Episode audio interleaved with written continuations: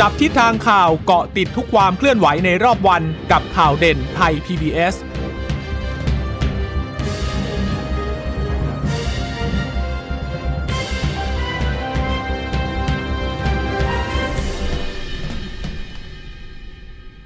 สวัสดีค่ะ ต้อนรับคุณผู้ฟังเข้าสู่รายการข่าวเด่นไทย PBS นะคะ พบกันทุกวันจันทร์ถึงศุกร์เวลา 15นาฬิกาแบบนี้ค่ะ ติดตามกันได้ทางไทย PBS Radio นะคะ รับฟังสดกันได้ที่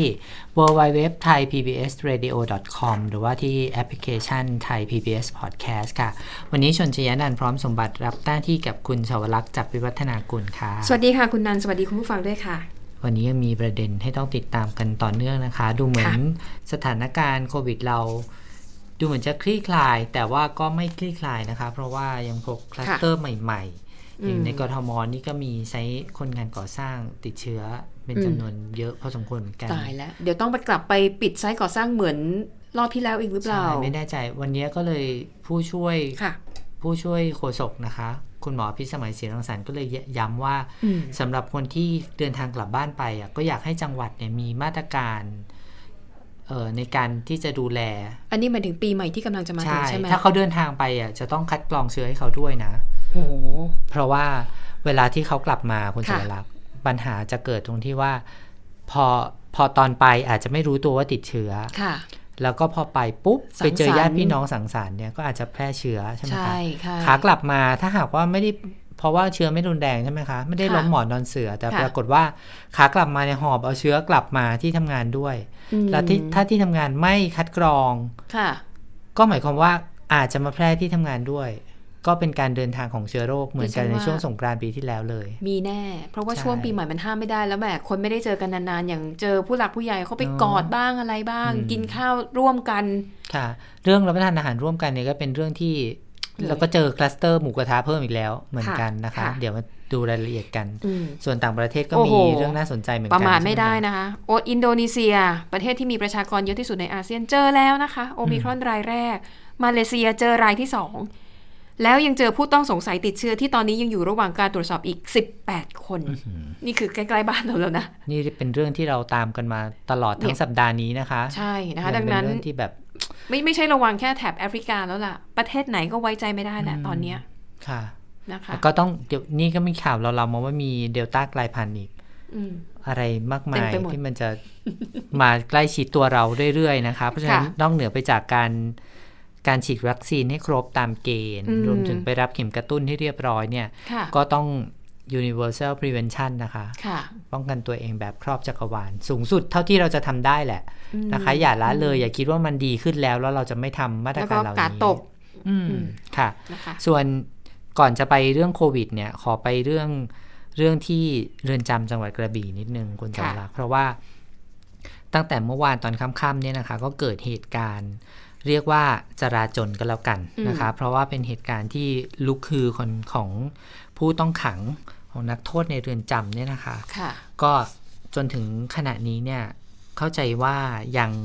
ควบคุมสถานการณ์ไม่ได้ทั้งร้อยเปอร์เซ็นต์นะคะ อืม ก็เจ้าหน้าที่ฝ่ายต่างๆเนี่ยลงลงไปรับมือด้วยตัวเองกันนะคะ อย่างอธิบดีกรมราชทัณฑ์เมื่อเช้าก็บินบินไปคาดว่าไปถึงตอนประมาณเที่ยงเที่ยงๆวันนี้นะคะ ค่ะ แล้วก็จะไปควบคุมสถานการณ์ไปดูแลสถานการณ์ด้วยตัวเองด้วย รวมถึงผู้บัญชาการตำรวจแห่งชาติเนี่ยก็ก็จับตาดูเรื่องนี้เหมือนกันเพราะว่าฝ่ายตำรวจก็ต้องเป็นฝ่ายที่เข้าไปดูแลสถานการณ์ด้วยส่วนหนึ่งดิฉันเข้าใจว่าจำนวนผู้ต้องขังตั้งพันปลายๆจนไปแต่ 2,000 คนในในสถานที่นั้นนะก็ อืม ทำให้การควบคุมของเจ้าหน้าที่เป็นไปได้ยากอะนะคะ ค่ะ ส่วนต้นต่อของเหตุการณ์ครั้งนี้เนี่ยเบื้องต้นเนี่ยที่มีรายงานมาก็คือ ความไม่พอใจของผู้ต้องขังที่ไม่มีการแยกผู้ป่วยโควิด -19 ออก ค่ะ มา อืม รักษาเขาก็กลัวว่าจะมีการกระจายของเชื้อที่มากกว่าเดิม แต่ปรากฏว่าเมื่อคืนเมื่อคืนนี้นะคะ เข้าใจว่ามีผู้ติดเชื้อโควิด -19 อยู่ประมาณ 10 กว่าคน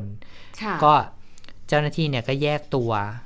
บุคคลเหล่านี้ไปส่งตัวรักษาที่โรงพยาบาลแล้วในเบื้องต้นนะคะ เพราะว่าเป็นไปตามข้อเรียกร้อง ก็คิดว่า ค่ะ เหตุการณ์จะสงบลงได้ แต่ว่า อืม ก็มีเหตุการณ์อื่น ๆ มีการรวมตัวกัน มีการคว้างปาสิ่งของนะคะ ค่ะ รวมถึง เจ้าหน้าที่กำลังกังวลว่าอาจจะมีการเผา ม หรือว่าอะไรที่รุนแรงกว่านั้นหรือเปล่า ถ้าคุณ ค่ะ สมรักษ์จำได้นะ ตอนช่วงที่มีการระบาดของโควิด -19 ใหม่ๆ ที่ ค่ะ เรือนจำบุรีรัมย์อะก็มีลักษณะนี้เกิดขึ้นเหมือนกันแล้วครั้งนั้นเนี่ยก็รุนแรงถึงขั้นที่เผา เผา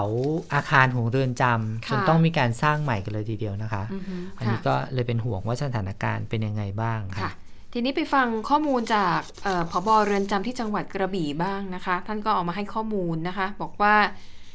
จากการตรวจสอบเบื้องต้นเนี่ย พบว่ากลุ่มนักโทษที่ก่อการจราจรนะคะมี 300 คน มีแกนนำหลักเนี่ยประมาณ 20 คนนะคะ ที่คุณนันรายงานว่ามีความกังวลว่าอาจจะเอาไปรวมตัวกันแล้วทำระเบิดเพลิงเนี่ยเพราะว่ากลุ่มนักโทษกลุ่มนี้ค่ะเขาบุกไปในโรงฝึกงานไม้เอา อืม เอาทินเนอร์ออกมา อืมซึ่งมันเป็นวัตถุ Wi-Fi เนาะ ใช่นะคะ ซึ่งตอนนี้นะคะ ทางชุดปฏิบัติการเนี่ยมีการเตรียมความพร้อมไว้แล้ว โดยมีหน่วยทหารจากกรมทหารราบที่ 2 กองพลนาวิกโยธิน เขาหางนาคนะคะ แล้วก็มีเจ้าหน้าที่จากกรมราชทัณฑ์ระดมมาจากจังหวัดใกล้เคียงค่ะ แล้วก็มีตำรวจชุดปฏิบัติการพิเศษ กองบัญชาการตำรวจภูธรภาค 8จำนวนกว่า 200 นาย เตรียมความพร้อมอยู่นะคะ เตรียมที่จะบุกเข้าไปจับกลุ่มแกนนำ แล้วก็จะนำตัวนักโทษทั้งหมดเนี่ยส่งไปกระจายแยกขังตามเรือนจำจังหวัดใกล้เคียง ซึ่ง เรือนจำแต่ละจังหวัดที่ตระเตรียมกันไว้เนี่ยคือเตรียมรถเอาไว้ขนย้ายแล้วนะคะ และก็อธิบดีกรมราชทัณฑ์ค่ะ บินไปที่จังหวัดกระบี่แล้วนะคะ เพื่อที่จะไปบัญชาการด้วยตัวเองโดย ทางอธิบดีก็กำชับค่ะว่าให้ระมัดระวังความปลอดภัยของเจ้าหน้าที่เป็นสิ่งแรก เพราะว่ากลุ่มนักโทษที่ก่อเหตุ มีทั้งมีด มีทั้งไม้ และเผลอๆเนี่ยอาจจะทำระเบิดเพลิง อืม เอาไว้ตอบโต้กับเจ้าหน้าที่ด้วยนะคะ ซึ่งอาจจะไม่ได้แค่เป็นอันตรายต่อเจ้า ค่ะ หน้าที่นะคะ อาจจะเป็นอันตรายต่อ นักโทษ ผู้ ด้วย ต้อง กันเอ ขัง ง คนอื่นนะคะ ที่ ใช่ เขาไม่ได้ร่วมด้วยก็ได้ ค่ะ แล้วก็ยังพบว่ากลุ่มนักโทษที่ก่อเหตุจราจรเนี่ย เป็นนักโทษในคดีอุกชะกันส่วนใหญ่มีโทษสูง อืม อืมนะคะ ส่วนค่ะ อ่ะ ทีนี้ ส่วน ประเด็นที่กังวลกันเรื่อง อ่ะ เรื่องโควิดนะคะ ค่ะ เรื่องที่ทางราชทัณฑ์ยืนยันว่า มี เนี่ย หมอ ใช่ มียาดูแลเพียงพออั อันนี้รองที่ปดีกรมรัชทัณฑ์ก็เปิดเผยออกมาค่ะนะคะ บอกว่าอัตราการเสียชีวิตภายในเรือนจำตั้งแต่เริ่มมีการระบาดของโควิด -19 เนี่ย ค่ะ อยู่ที่ประมาณ 180 คนนะคะ จากจำนวนผู้ต้องขังผู้ติดเชื้อสะสมทั้งหมดประมาณ 80,000 คน อือหือ นะคะก็บอกว่ามันคิดเป็น 0.15%เท่านั้นเองนะคะ แล้วก็ย้ำว่ากรมราชทัณฑ์เนี่ยดูแลผู้ต้องขังเป็นอย่างดี มียาจำนวนเพียงพอทั้งฟ้าทลายโจรทั้งฟาวิพิราเวียนะคะ ค่ะ เพื่อผู้ต้องขังรับประทานในช่วง อืม ของการ อืม ติดเชื้อนะคะ ก็ไม่ได้แจกยามั่วด้วยต้องการต้องผ่านการตรวจ แล้วก็ต้องมีอาการถึงถึงจะรับประทานยาเหล่านี้ได้นะคะ ก็แล้วก็อยู่ภายใต้การดูแลของแพทย์ของแพทย์ตามระบบสปสช เอ่อความเห็นส่วนตัวของท่านรองอธิบดีทวัชชัย ชัยวัฒน์นะคะ ท่านบอกว่าคิดว่าอัตราการตายภายในเรือนจำเนี่ยเอ่อที่มีคนบอกว่าสูงเนี่ยน่าจะเป็นเพราะว่ามันอยู่กันอย่างแออัด ด้านนอกเรือนจำเนี่ยมีคำแนะนำให้อยู่ห่างกันนะคะ แต่ว่าภายในเรือนจำเนี่ยหนึ่งคนเนี่ยมันอยู่ต้องอยู่ไม่ถึงหนึ่งตารางเมตร ดังนั้น อืมอืม โอกาสที่จะมีการติดเชื้อเนี่ยมันก็เพิ่มขึ้น เพราะว่า ค่ะ อย่างที่เราทราบข่าวกันอยู่แล้วนะคะว่าเรือนจำเนี่ยเป็นสถานที่ที่มีคนอยู่หนาแน่นมากๆนะคะ แต่ว่า อืม ก็ท่านรองอธิบดีบอกว่า แต่ว่าแม้จะเว้นระยะห่างได้น้อยเนี่ยแต่ว่าก็ยังสามารถรักษาอัตราการเสียชีวิตไว้ได้ในระดับต่ำนะคะ แล้วก็ ค่ะ รักษาจนหายได้ดีพอสมควรเลยทีเดียว ถ้าหากผู้ต้องขังยังมีเชื้ออยู่ แม้จะถึงวันพ้นโทษไปแล้วก็จะไม่ปล่อยตัวนะคะ จะต้องรักษาจนหายก่อนถึงจะ อืม กลับคืนสู่สังคมได้ ค่ะ แต่ก็ต้องจำเป็นจริง ๆ ถึงจะให้โรงพยาบาลหรือว่าหน่วยงานทางสาธารณสุขเนี่ยมารับตัวไปกักต่อ ก็ขอให้มั่นใจเรื่องโควิด ในกรมราชทัณฑ์ว่ากรมราชทัณฑ์เนี่ยดูแลเป็นอย่างดีนะคะ มันก็มีหลายครั้งเหมือนกันนะคุณสวรักษ์ที่ที่มีการนำตัวผู้ต้องขังเนี่ยออกไปรักษานอกโรงพยาบาลแล้ว ค่ะ เออเออนอกพื้นที่ของเรือนจำแล้วก็ไปเข้าโรงพยาบาลแล้วมีผู้ต้องขังหนีเนี่ยเราก็เห็นอยู่หลายครั้ง อื ใช่ไหมคะ ใช่นะคะ แล้วถ้าเกิดออกไปในปริมาณมากๆเลยดิฉันก็คิดว่าก็คงเป็นเรื่องของความมั่นคงที่ทางราชทัณฑ์จะต้องดูแลอย่างเข้มงวดเหมือนกันนะนะคะ ใช่ค่ะ ซึ่งนอกเหนือจากอธิบดีกรมราชทัณฑ์นะคะ ที่เดินทางไปที่จังหวัดกระบี่แล้วเนี่ยก็เอ่อท่านพบตรนะคะ อืม ก็ยัง ค่ะ ส่งพลตำรวจโทสราวุธการพันนิชผู้ช่วยพบตรลงพื้นที่มาแล้ว เช่นเดียวกันนะคะเอ่อก็เบื้องต้นบอกว่าการเจรจากับแกนนำนักโทษเนี่ยก็ถือว่า ค่อนข้างสงบลงแล้วนะในส่วนของแกนนำนะคะ แล้วก็เจ้าหน้าที่ราชทัณฑ์ได้เคลื่อนย้ายนักโทษหญิงไปขังที่เรือนจำอื่นใกล้เคียง แล้วก็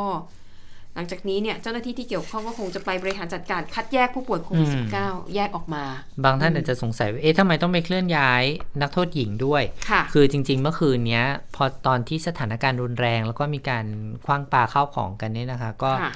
เอ่อเจ้าหน้าที่เนี่ยเป็นกังวล เพราะว่าแดนที่ผู้ต้องขังชายกับผู้ต้องขังหญิงเนี่ยเอ่อมันอยู่ใกล้เคียงกัน อ๋อ พอมีในช่วงที่แกนนำออกมาจากพื้นที่ที่ควบคุมอะนะคะ ค่ะ ก็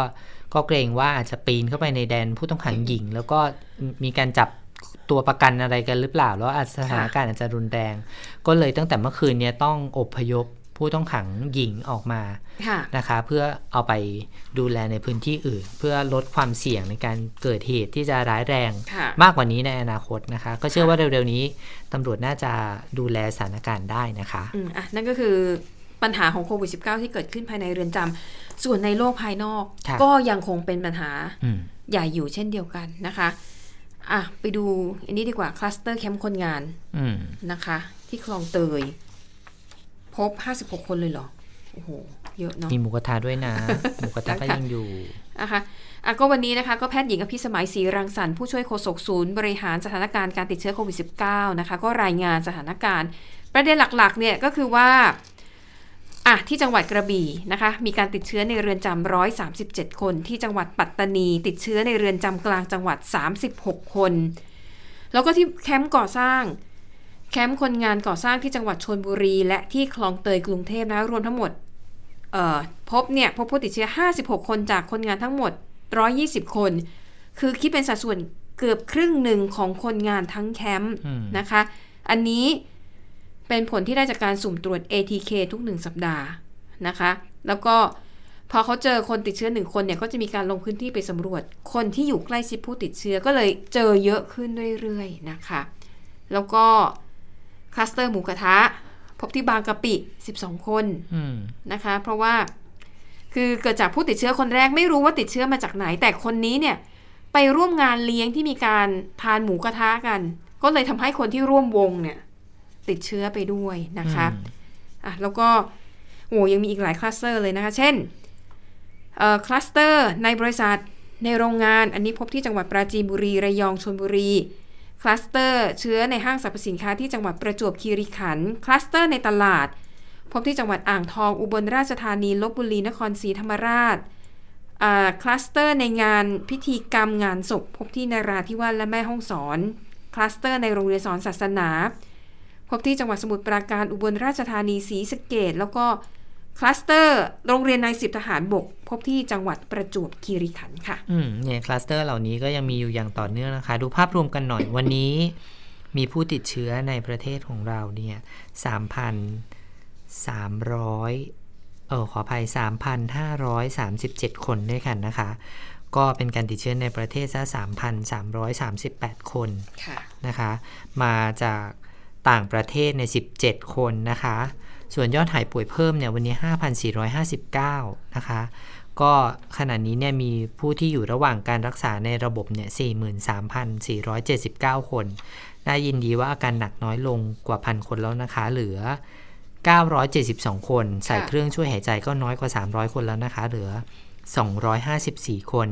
ยอดเสียชีวิตเนี่ยแต่ว่ายอดเสียชีวิตวันนี้ค่อนข้างสูงนะคะ 41 คนค่ะ ก็ส่วนใหญ่เป็นผู้เสียชีวิตเออเป็นเป็นผู้สูงอายุนะคะ แล้วก็ ค่ะ เป็นผู้ที่มีโรคเรื้อรัง อย่างผู้สูงอายุเนี่ยจาก 41 คนเนี่ยเสียชีวิตซะ33 คนนะคะ ค่ะ แล้วก็เสียชีวิตอยู่มากที่สุดในจังหวัดนครศรีธรรมราช 6 คนด้วยกันค่ะ ค่ะ แล้วก็มียอดผู้ติดเชื้อสะสมตั้งแต่ต้นปี 2563 ตอนนี้ 2 1 8 0 5,497 คนแล้ว วัคซีนเราฉีดไปได้ 98 ล้าน โอ้โห 8แสนโดส50,000 เหลือ ค่ะ อีกไม่ถึง 2 ล้าน เอ๊ะแต่ดูจากสถิตินี่ฉีดได้เร็วนะ ไม่แน่ ไม่แน่ ดิฉันคิดว่าถึงนะคุณสวรร ร้อย ค์ หนึ่งร้อยล้านโดส ก่อน แต่ สิ้ ว่า นปี 100 ล้านโดสเนี่ยหมายถึงเข็มหนึ่งนะหมายถึงทุกเข็มรวมกัน ทุกเข็มรวมกัน ใช่แต่ว่าเป้าหมายจริง ๆ อ่ะ คือเราควรได้สองเข็มเนาะ อ๋อใช่ก็ถือว่ามุแต่ตอนเนี้ยเมื่อก่อนเนี่ยอาจจะสองเข็มถือว่าครบ ตอนเนี้ยต้องสาม ไม่ได้ เข็ แล้ ม วเนอะ ถือว่าครบ เพราะอย่าง ที่หมอยงอธิบายเนาะ ค่ะ ว่าเป็นว่าเป็นการปูพื้น ใช่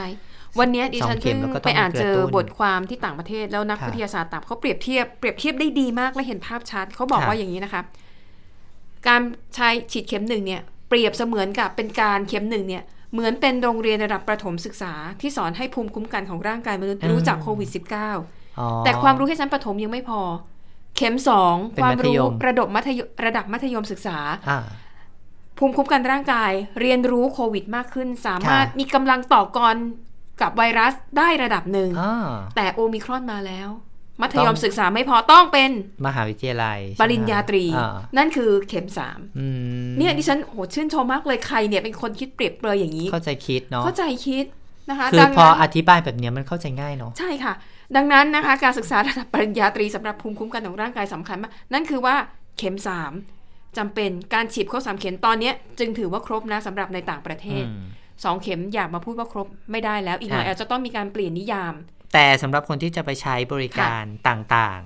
อืม ๆสองเข็ม ณ นะคะ เวลาเนี้ย ณเวลาเนี้ยสองเข็ม ใช่ ก็ทางสบคเน้นย้ำว่าสำหรับประชาชนที่ฉีดวัคซีนไปแล้วเนี่ยจะต้องเก็บเก็บเอกสารยืนยันเอาไว้นะคะ เพื่อใช้สำหรับการยืนยันข้อมูลในการเข้ารับบริการ หรือว่าเข้าร่วมกิจกรรมต่างๆนะคะ แล้วก็เตือนด้วยว่าห้ามปลอมแปลงเอกสารนะคะ เนื่องจากการปลอมแปลงเอกสารเนี่ยถือว่ามีความผิดทางกฎหมายนะคะ แล้วก็กรณีเนี้ยเคยมีผู้ที่ถูกจับกลุ่มมาแล้ว ในจังหวัดอุดรธานีนะคะ ก็ขอให้หน่วยงานเนี่ยตรวจสอบคัดกรองอย่างเข้มงวดนะคะ ค่ะ ก็จริง ๆ ถ้าใครไม่ได้พกเอกสารอ่ะ มันก็มีตัวแจ้งอยู่ในหมอพร้อมนะ เอ้าเผื่อไปแล้วคนใช้เน็ตเยอะ อ๋อ หมุด เข้าไห มุนอยู่นั่น ใช่ แหละไม่ขึ้น อุ๊ย สักที ง่ายมากเลยคุณสวรักษ์ก็คือเปิดหน้านั้นไว้แล้วก็แคปหน้าจออ อ่าใช้ได้เหมือนกันนะคะ เนาะแคปหน้าจอให้เห็นเป็นชื่อเป็น ใช่ วันที่เราฉีด เพราะว่าบางทีเราไปเที่ยวสถานที่มีคนมารวมตัวกันเยอะๆบางที ใช้โทร ไล ศัพ ฟ์ ท์ไม่ได้ ไลฟ์สดไม่ได้นะ อืม อาจจะโทรคุยพอได้แต่ถ้าไลฟ์สด สั เนี่ย ญญาณร่วงเลย ใช่ เพราะว่าคนใช้กันเยอะนะคะอ่ะแน่นอนช่วงเทศกาลปีใหม่งานเฉลิมฉลองนี่เป็นสิ่งที่ขาดไม่ได้อยู่แล้วนะคะ วันนี้สคบสบคนะคะก็มาย้ำนะคะ ถึงเรื่องของการจัดงานที่มีคนมาร่วมงาน จำนวนมากเกิ จำนวน พัค มาก มีไห ใช่นะคะเอ่อเขาบอกว่าในกรณีที่มีการจัดงานและผู้ร่วมงานต่ำกว่า 1,000 คนเนี่ยผู้จัดงานเองนะคะต้องเคร่งครัดในส่วนของบุคลากรส่วนของผู้จัดงานนะ อืม ทีมงานช่างไฟช่างแสงอะไรพวกเนี้ยต้องมีผลตรวจ ATK เป็นลบใน 72 ชั่วโมง อืม คนส่วนคนที่เข้าร่วมงานอ่ะอย่างประชาชนนักท่องเที่ยวเนี่ย กลุ่มนี้เนี่ยขอแค่มีหลักฐานว่าฉีดวัคซีนครบ 2 เข็ม ก็เข้าร่วมงานได้แล้วนะคะ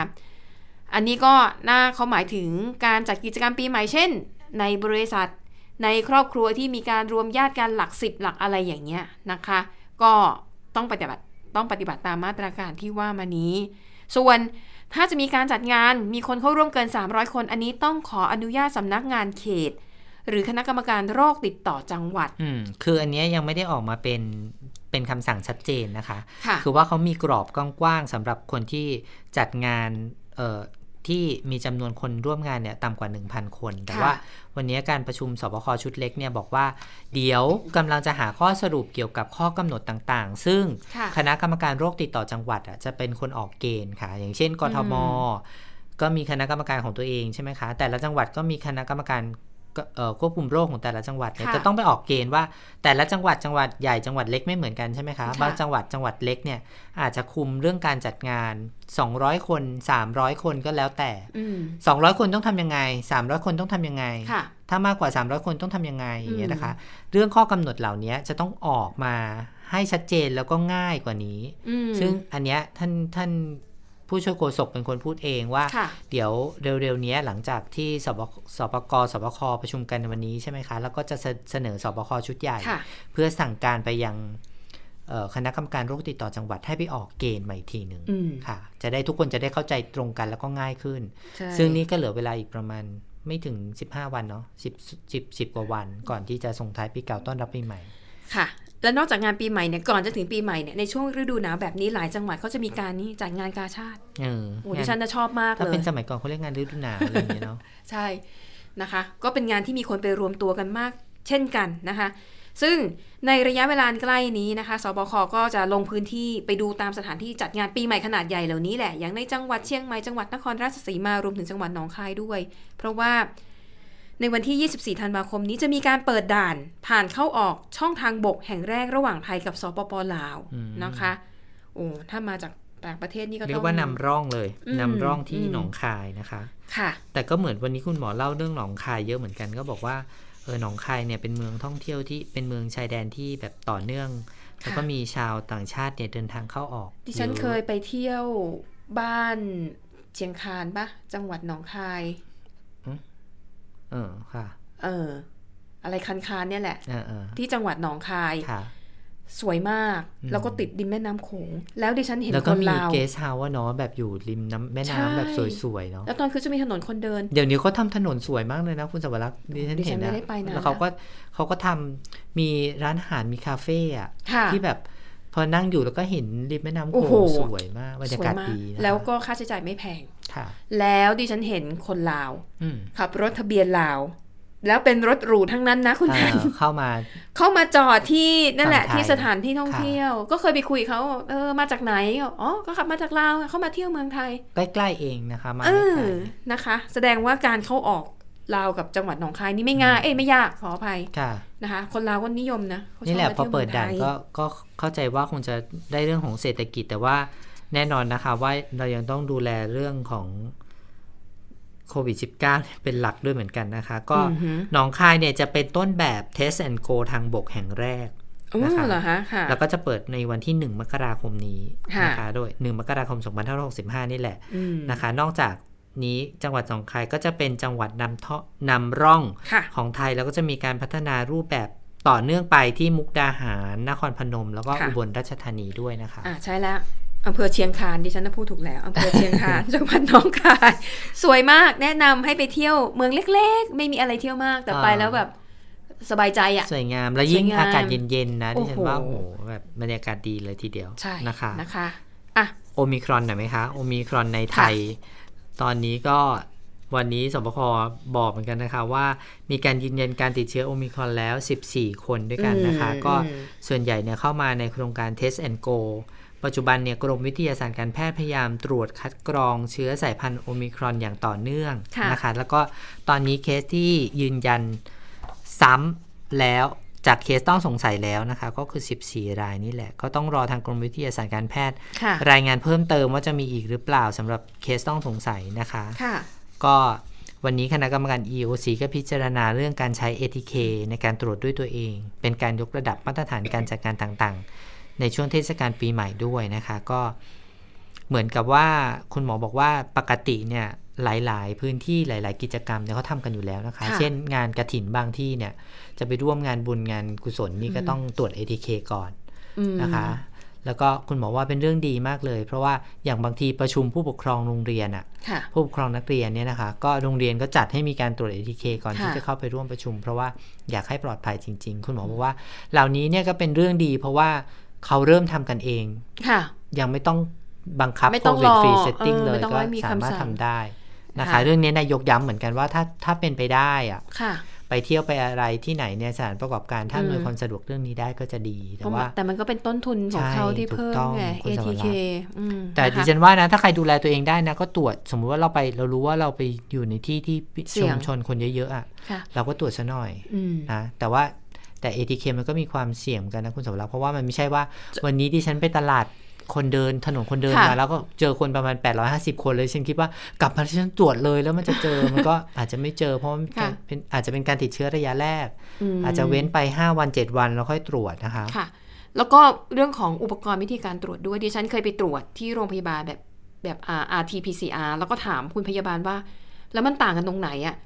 ไอ atk ต่าง กั กับ นที่ CVR การเก็บเชื้อและการอ่านผล ถูก ใช่ไหม ต้อง ค เพราะว่าเขาบอกว่าถ้าเป็น ATK อะก็คือทำเองได้มันก็จะแบบเป็น อ่า ผลขีดขึ้นมาดูง่ายๆใช่ไหมคะ แต่ว่าถ้าเป็นแบบ RT-PCR เขาจะต้องเอาเชื้อไปปั่นปั่นปั่นปั่น ใช่ อ่า มันถึงจะต้องรอรอบแลบ ค่ะ ดิดิฉันเข้าใจว่าเวลาปั่นเนี่ยเขาจะปั่นตัวอย่างทีเดียวพร้อม ๆ กันหลาย เออ หลาย ๆ ตัวอย่า มันจะ ง ต้ปั่นเป็นแบบหลายพันรอบนะคะ แล้วก็ใช้เวลา ที่คุณมอเขอธิบ หลายชั่วโมง อืม มันถึงจะตรวจสอบได้ละเอียดกว่า คือชัวร์จริงๆอ่ะว่ามันแบบ อืค่ะ ขนาดแบบนั้นก็ยังมี ก็ เล็ ยั ด งมี รอดบ้าง ใช่ นะคะ นะคะ ก็นี่แหละมันก็เลยเป็นความต่างกันของการตรวจแบบนี้ รวม ค่ะ ถึงเดี๋ยวนี้มีการโฆษณาชุดตรวจแบบที่อม เออเป็น คุ ยั ณ งไง โจรักษ์เห็นไหมก็คือ ห็น เขาจะมี ผ่นๆ แถบ ค่ะ เขาจะมีแถบ เอ่อ แถบ ชุดตรวจออกมา ค่ะ ยื่นออกมาจากชุดตรวจแล้วก็ให้อม อืม อมไว้สักแป๊บหนึ่ง ค่ะ นะคะ แล้วก็ตัวขีดเดี๋ยวก็จะขึ้น ค่ะ คือมันจะมี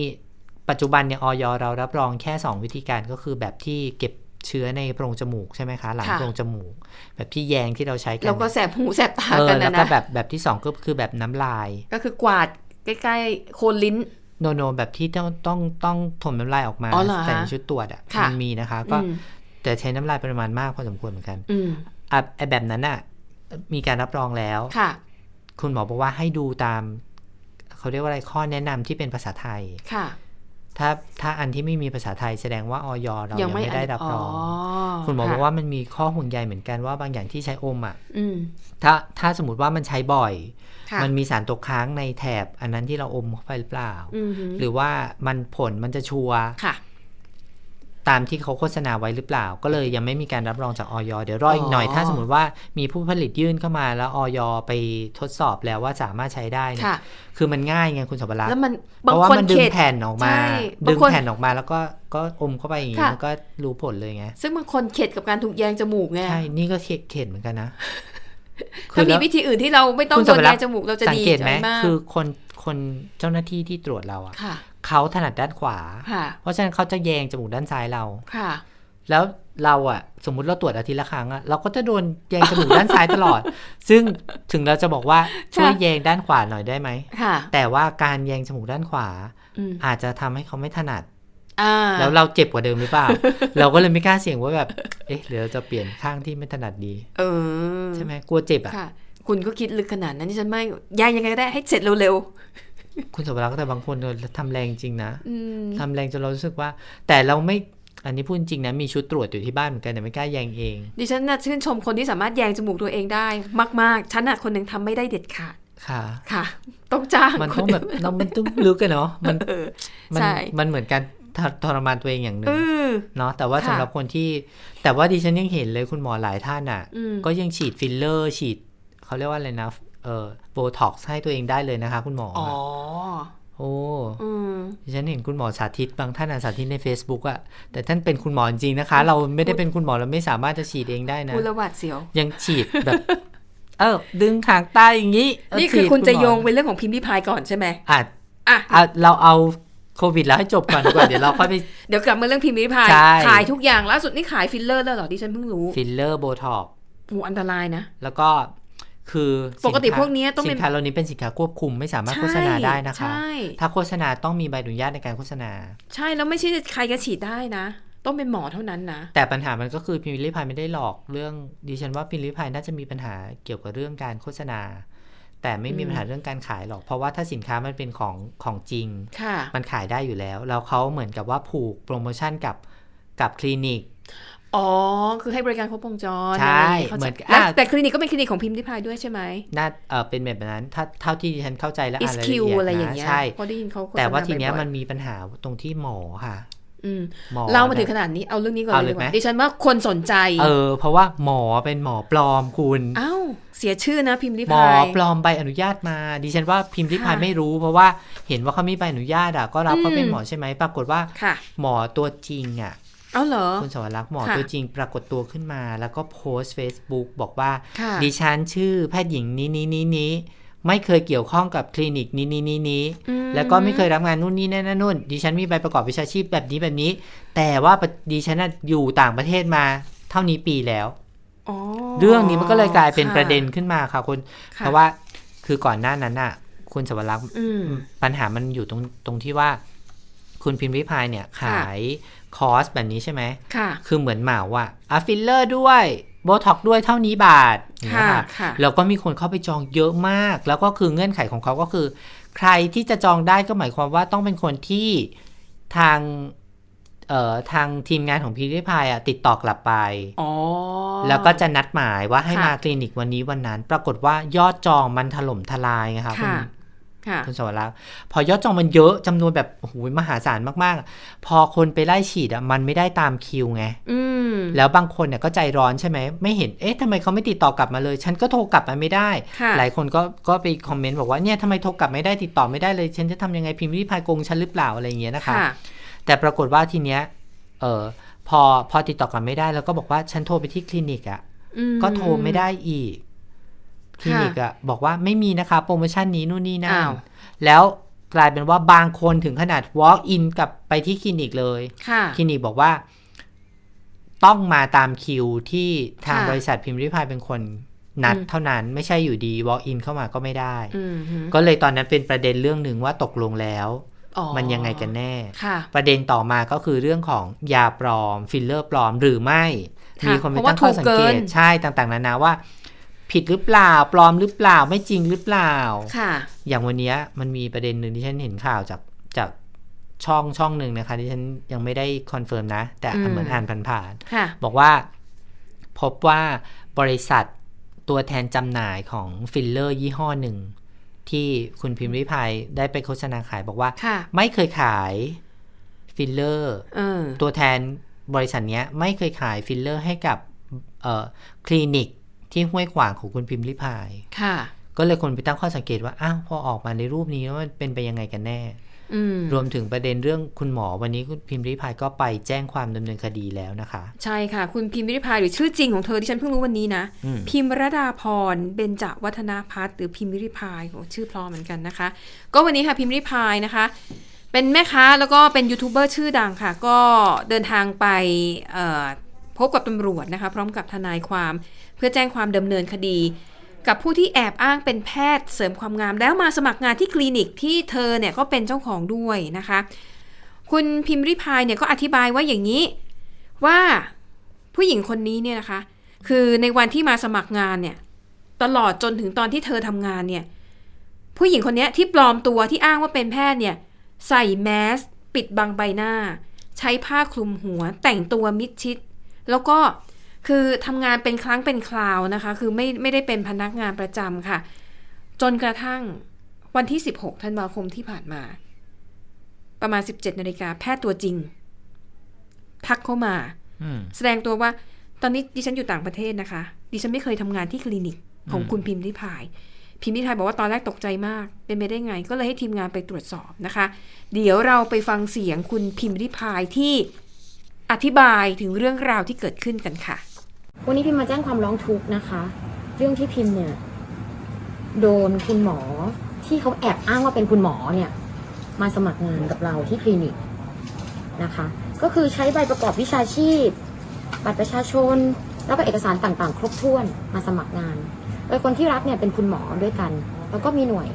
หน่วยงานคือเป็นพนักงานที่รับอะนะคะ ก็ทำงานมาเรื่อย หมายความว่า รับรับเป็นพนักงานไม่ประจำเป็นพนักงานเข้าเป็นบางครั้งคราว เรียกว่าหมอแบบ เข้ามาช่วยอะนะคะ เป็นตัวเสริมที่จะเข้ามาช่วยเวลาที่คุณหมอท่านใดเกิดป่วย เกิดไม่สบาย เกิดเกิดจะต้องเรียกแพทย์คนอื่นมาช่วย ผลสุดท้ายเนี่ย วันนี้ได้ทราบเรื่องสักประมาณห้าโมงเย็นคุณหมอท่านหนึ่งที่ชื่อปิยนุชเนี่ยนะคะ ชื่อนี้เลย ชื่อนี้ ท่านบอกว่าท่านไม่เคยทำงานที่อีคิวเราก็บอกว่าจะเป็นไปได้ยังไง ก็คุณหมอมาทำอยู่ เช็คซิเช็คซิความมาแตกตอนที่คุณหมอเนี่ย ท่านติดต่อทาง Facebook มาฮะท่านประกาศว่าท่านไม่ได้ทำเราก็ตามหาคุณหมอคนเนี้ยที่เราคุยกันมาตลอด ปรากฏว่า หนี ติดเครื่อง ปิดเครื่องไปเรียบร้อย แล้วก็หาตัวไม่ได้ วันนี้ที่เรามาแจ้งความเนี่ย ครับ เพราะว่าเรานิ่งนอนใจไม่ได้ คือพิมพ์ก็ต้องบอกตามตรงเลยนะคะว่า ไม่ว่าจะเกิดอะไรขึ้นก็แล้ว แต่พิมพ์รับผิดชอบ ลูกค้าของพิมพ์ แล้วพิมพ์ก็รู้สึกร้อนใจมาก ที่จะต้องมาวันนี้ เพราะว่าทางคลินิกเราเนี่ย ก็มีการตรวจสอบ แต่ด้วยความที่ว่าคุณหมอปลอมเนี่ย เขาใส่แมสมา แล้วก็ใช้ผ้าคลุมหัว แต่งตัวมิดชิด มาปฏิบัติหน้าที่มาสมัครงาน แล้วก็ใช้ใบวิชาชีพเนี่ย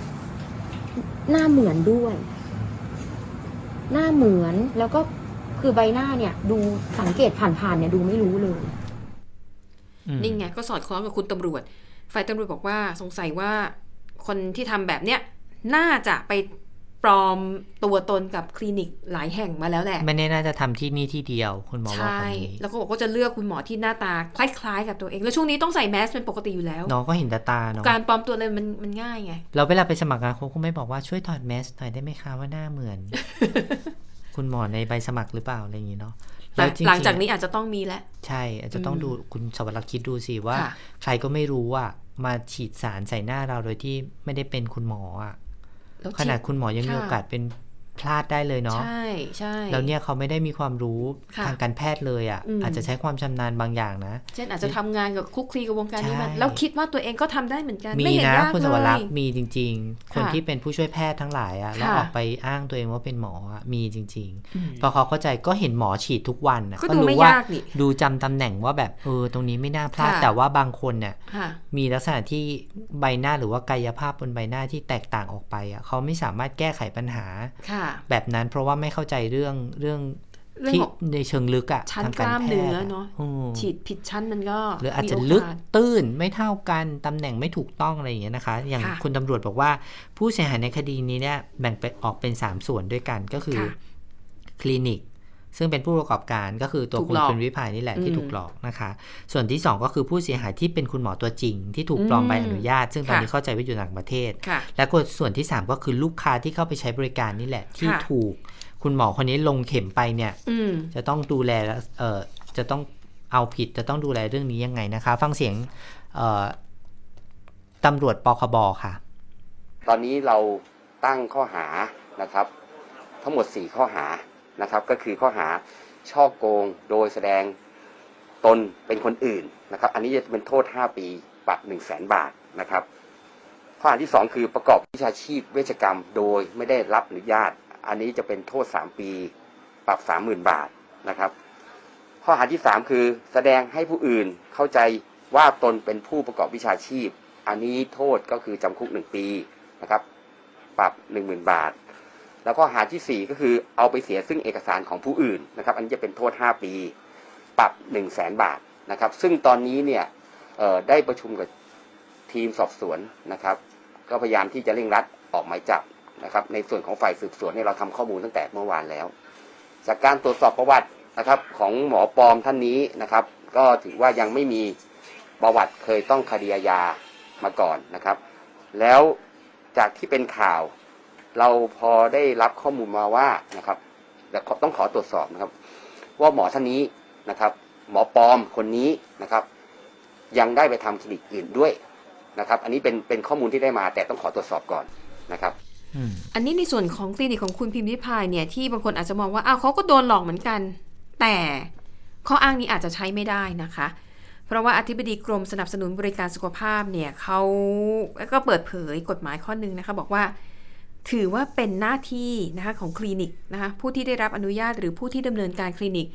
มีหน้าที่ต้องตรวจสอบบุคลากรที่เข้ามาปฏิบัติงานให้เป็นไปตามกฎหมาย โดยต้องตรวจสอบว่าเป็นแพทย์และและพยาบาลจริงหรือไม่ หากว่าไม่จริงแล้วรับเข้าทำงาน ทางคลินิกถือว่ามีความผิดตามพรบสถานพยาบาลนะคะอ่าดังนั้นแหละอันนี้อาจจะเป็นเป็นจุดที่ต้องดูแหละว่าตกลงแล้วเนี่ยคลินิกของคุณพิมพ์ริพายจะมีความผิดถึงขั้นต้องถูกปิดด้วยหรือเปล่า อืมคุณพินิพายเอ่อตำรวจเปิดเผยนะคะ อันนี้จากท่านพลตำรวจโทจิรเดช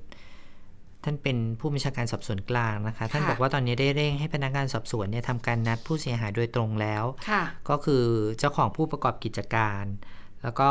พยานคนเอ่อคนไข้ ค่ะ นะคะเข้ามาสอบปากคำในวันพรุ่งนี้ อืม รวมถึงจะรวบรวมพยานหลักฐานเพื่อเอาผิดกับในคดีช่อโกง โดยแสดงตนเป็น ค่ะ คนอื่นนะคะ ประกอบวิชาชีพเวชกรรมโดยไม่ได้รับอนุญาต แล้วก็เอ่อปลอมแปลงเอกสารด้วยสำหรับคุณพินวิพายเนี่ยจัดอยู่ในกลุ่มของหุ้นส่วน ค่ะ นะคะก็แต่ว่าถ้าไปถามน้องพิมพ์ริพายเรียกน้องได้ไหมได้สิ ได้เขาอู้เด็กเขา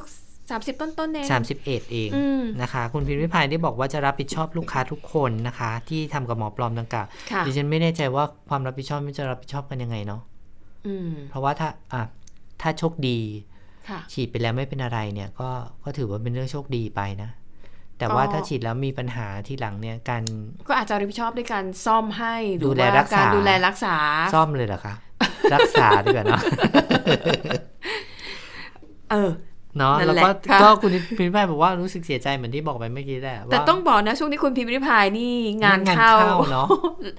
แต่มองอีกแง่หนึ่งนี่คือการ ก็คือ ประชาสัมพันธ์ตัวเขา เออ คนไม่รู้จักคนไม่เคยดูไลฟ์เอ้ยอยากรู้ทำไมแบบคนพูดถึงเยอะ อาจจะคนเข้าไป เออ แบบดูเยอะขึ้น นี่หลังจากที่ก่อนเนี่ยเราเคยพูดว่าคุณพิมพ์ริพายนี่ไม่ได้ไปออกรายการโทรทัศน์รายการไหนเลย ล่าสุดนี้ไปออกรายการคุณวูดดี้แล้วนะ อืม ก็ถือเป็นรายการแรกเลยอ่ะที่ ค่ะ ที่คุณพิมพ์ริพายเขายอมไป ยอมไม่ให้สัม ด้วย ภาษณ์อืม อืมก็ นะคะ เดี๋ยวเรารอดูกันอีกสักพักหนึ่งว่าตกลงแล้วจะ รับผิดชอบเยีย รั ว ผิด ยา ชอบดูแลกันยังไง ความเสีหาอะไรยังไง ส่วนเรื่องของเอ่อยาที่เราบอกเมื่อกี้ว่ามีคนตั้งข้อสังเกตเหมือนกันว่า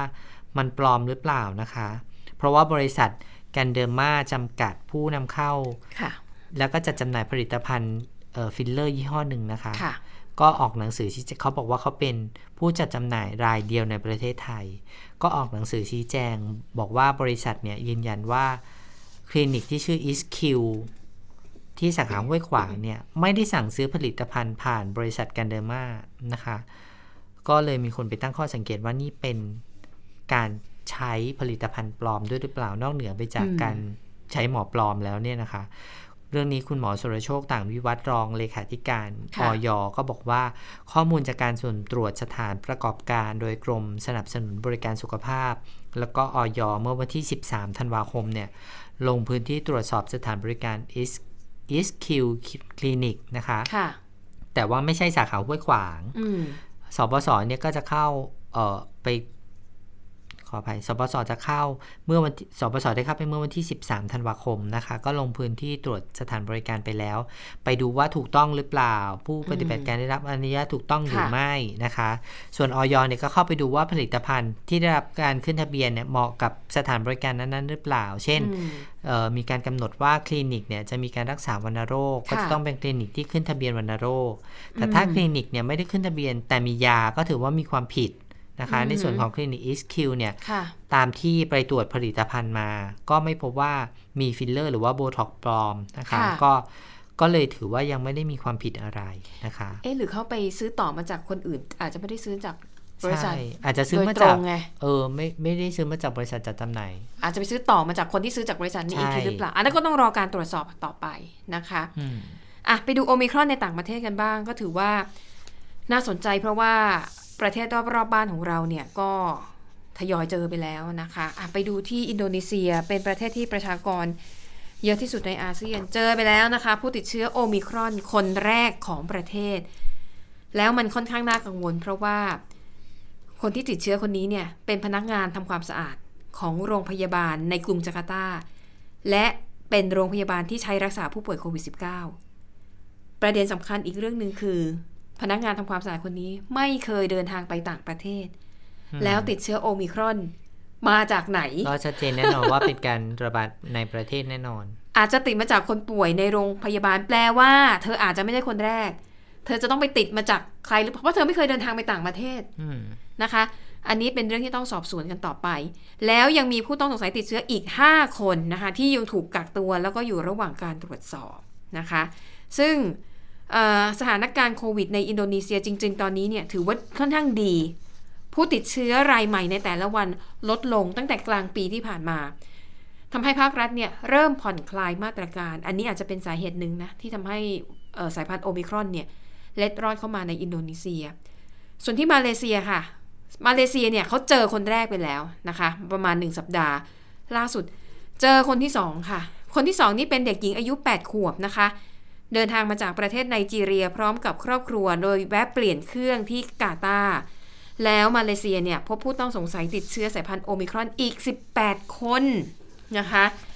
ก็หลังจากที่พบผู้ติดเชื้อคนแรกในอินโดนีเซียนะคะ ประธานาธิบดีก็ออกมา เตือนประชาชนว่าแม้ว่าตอนนี้สถานการณ์ในประเทศดูเหมือนใกล้เคียงกับภาวะปกติแล้ว แต่ขอให้ประชาชนอย่าละเลยการปฏิบัติตามมาตรการป้องกันการระบาดอย่างเคร่งครัด ส่วนใครยังไม่ได้ฉีดเข็ม 2 รีบไปฉีดซะนะคะ ส่วนที่อังกฤษ ตอนนี้โอมิครอนเนี่ยระบาดหนักมากนะคะ อย่างเมื่อวานที่เราได้รายงานไปว่า มีผู้ติดเชื้อรายใหม่ต่อวันเนี่ยสูงทำลายสถิติ ถัดมาอีกแค่วันเดียวค่ะ ทำลายสถิติอีก 2 วันติดกันเลยนะคะ โดยผู้ติดเชื้อรายใหม่ในอังกฤษล่าสุดค่ะ เพิ่มขึ้น 88,376 คนสูงที่สุดนับตั้งแต่เกิดการระบาดของโควิด -19 แล้วก็หน่วยงานด้านการแพทย์ของอังกฤษนะคะ บอกว่าตอนนี้ค่ะ ระบบสาธารณาสุขนั้นกำลังได้รับผลกระทบจากการแพร่ระบาดในครั้งนี้ทำให้ บุคลากรทางการแพทย์ล้มป่วย หรือไม่ก็ต้องโดนกักตัวก็เลยทำให้จำนวนเจ้าหน้าที่ลดลงนะคะ จริงอยู่ว่าสายพันธุ์โอมิครอนเนี่ย ไม่ได้ทำให้ผู้ป่วยอาการรุนแรงมากเหมือนสายพันธุ์เดลต้า แต่ว่าจำนวนคนที่เข้าพักรักษาตัวในโรงพยาบาลมันเพิ่มขึ้นอย่างต่อเนื่อง อันนี้ก็แสดงเห็นว่าฉีดวัคซีนช่วยลดเวลาในการรักษาตัว และช่วยลดความรุนแรงของอาการป่วยหลังติดเชื้อ อืม นะคะ ซึ่งคณะทำงานพิเศษเพื่อรับมือกับไวรัสของอังกฤษค่ะ บอกว่าอังกฤษตอนนี้มีความพร้อม แล้วก็มียาต้านไวรัสโควิดใช้สำหรับรักษาผู้ป่วย เพียงพอสำหรับตอนนี้ไปจนถึงปลายเดือนมีนาคมปีหน้าเลยนะคะ คลังยาของอังกฤษประกอบไปด้วยยาโมนุมพิราเวียของบริษัทเมอร์กนะคะ ซึ่งอังกฤษเนี่ยอนุมัติให้ใช้งานเป็นประเทศแรกของโลก แล้วก็ สั่งซื้อยาแพคโลวิดของไฟเซอร์ไปแล้ว 5 0 0 0 0 0 ชุด 5 0 0 0 0 0 0 คอร์สนะคะ แต่ว่ายาเนี่ยเขายังไม่ได้อนุมัตินะ แต่สั่งซื้อไว้ก่อน ค่ะ อืมนะคะ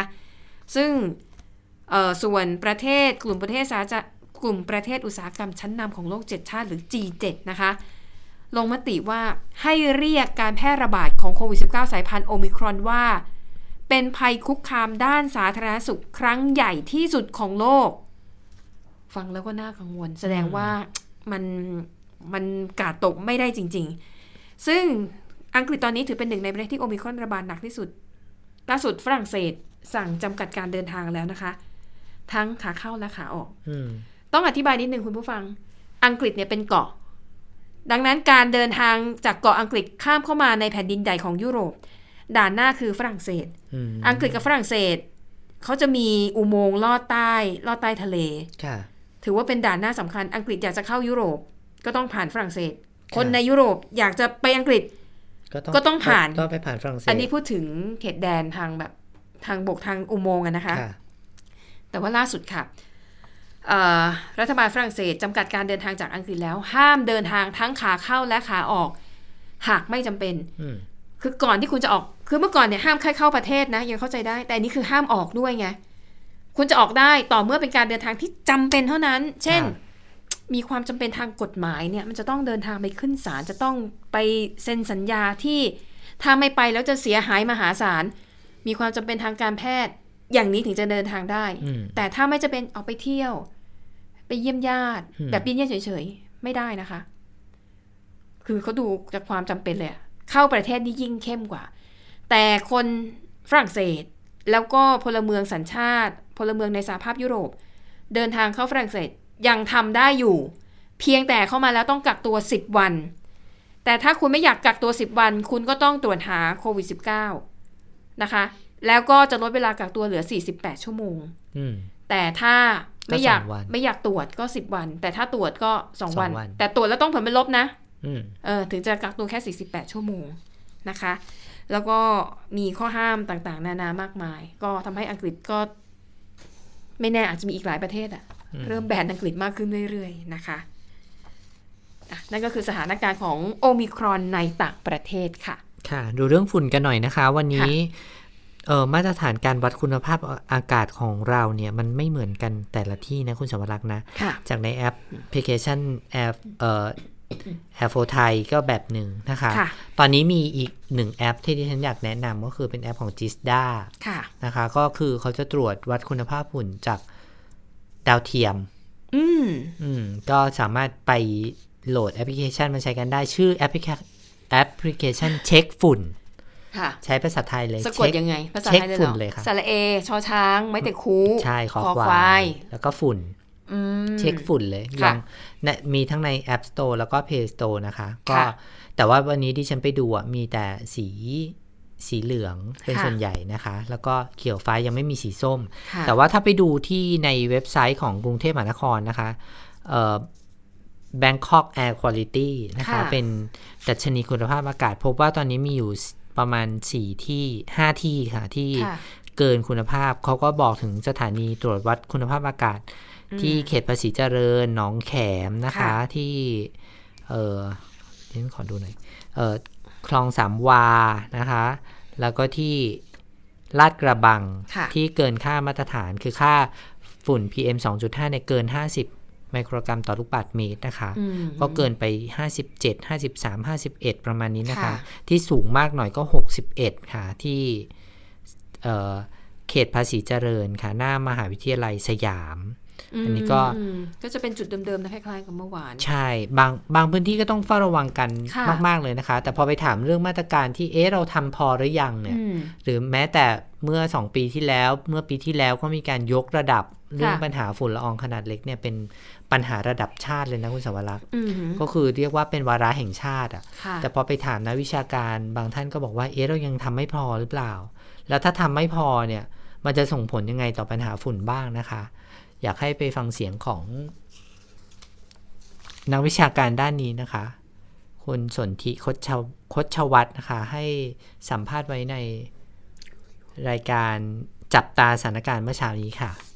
การที่เราเราไม่ได้ใช้น้ำมันเนี่ยยูโร5เนี่ยซึ่งมันมีกำมะถันเนี่ยนะ50 ppm เนี่ยนะซึ่งซึ่งมีกำมะถันค่อนข้างสูงเนี่ยก็จะทำให้มีฝุ่นเหมือนเดิมอะเหมือนทุกปี ตั้งแต่ปี 62ถึง64 นะครับ เพราะว่าเราเลื่อนเป็นปี 67 หรือเรื่องการเอ่อการตรวจสอบโรงงานอุตสาหกรรมเนี่ยที่ไม่มีการติดตั้งระบบระบายอากาศเนี่ยนะนะว่าว่าว่าได้ทำหรือไม่เนี่ยนะเขาเรียกติดอุปกรณ์ตรวจวัดปล่องที่อัตโนมัติเนี่ย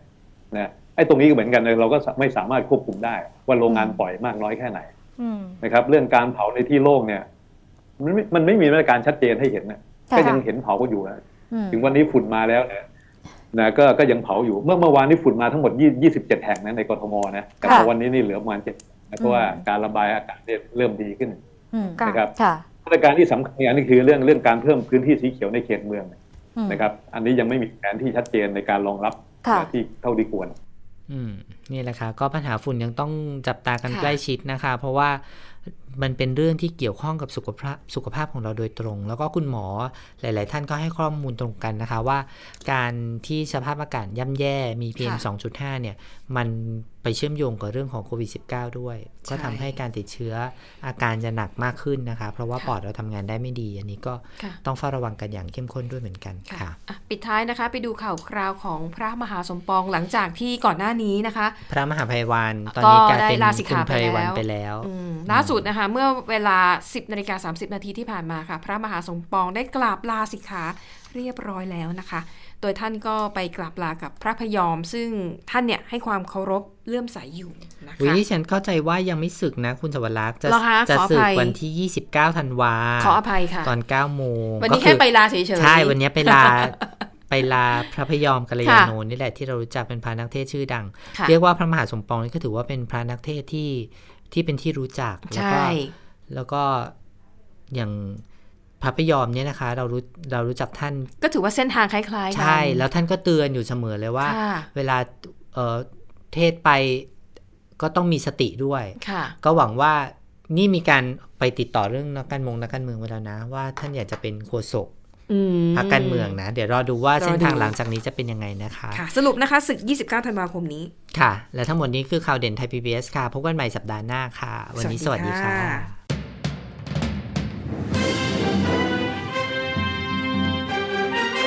ติดตามข่าวเด่นไทย PBS ได้ทุกวันจันทร์ถึงศุกร์เวลา 15 นาฬิกา ทางไทย PBS Radio และติดตามฟังข่าวได้อีกครั้งทางไทย PBS Podcast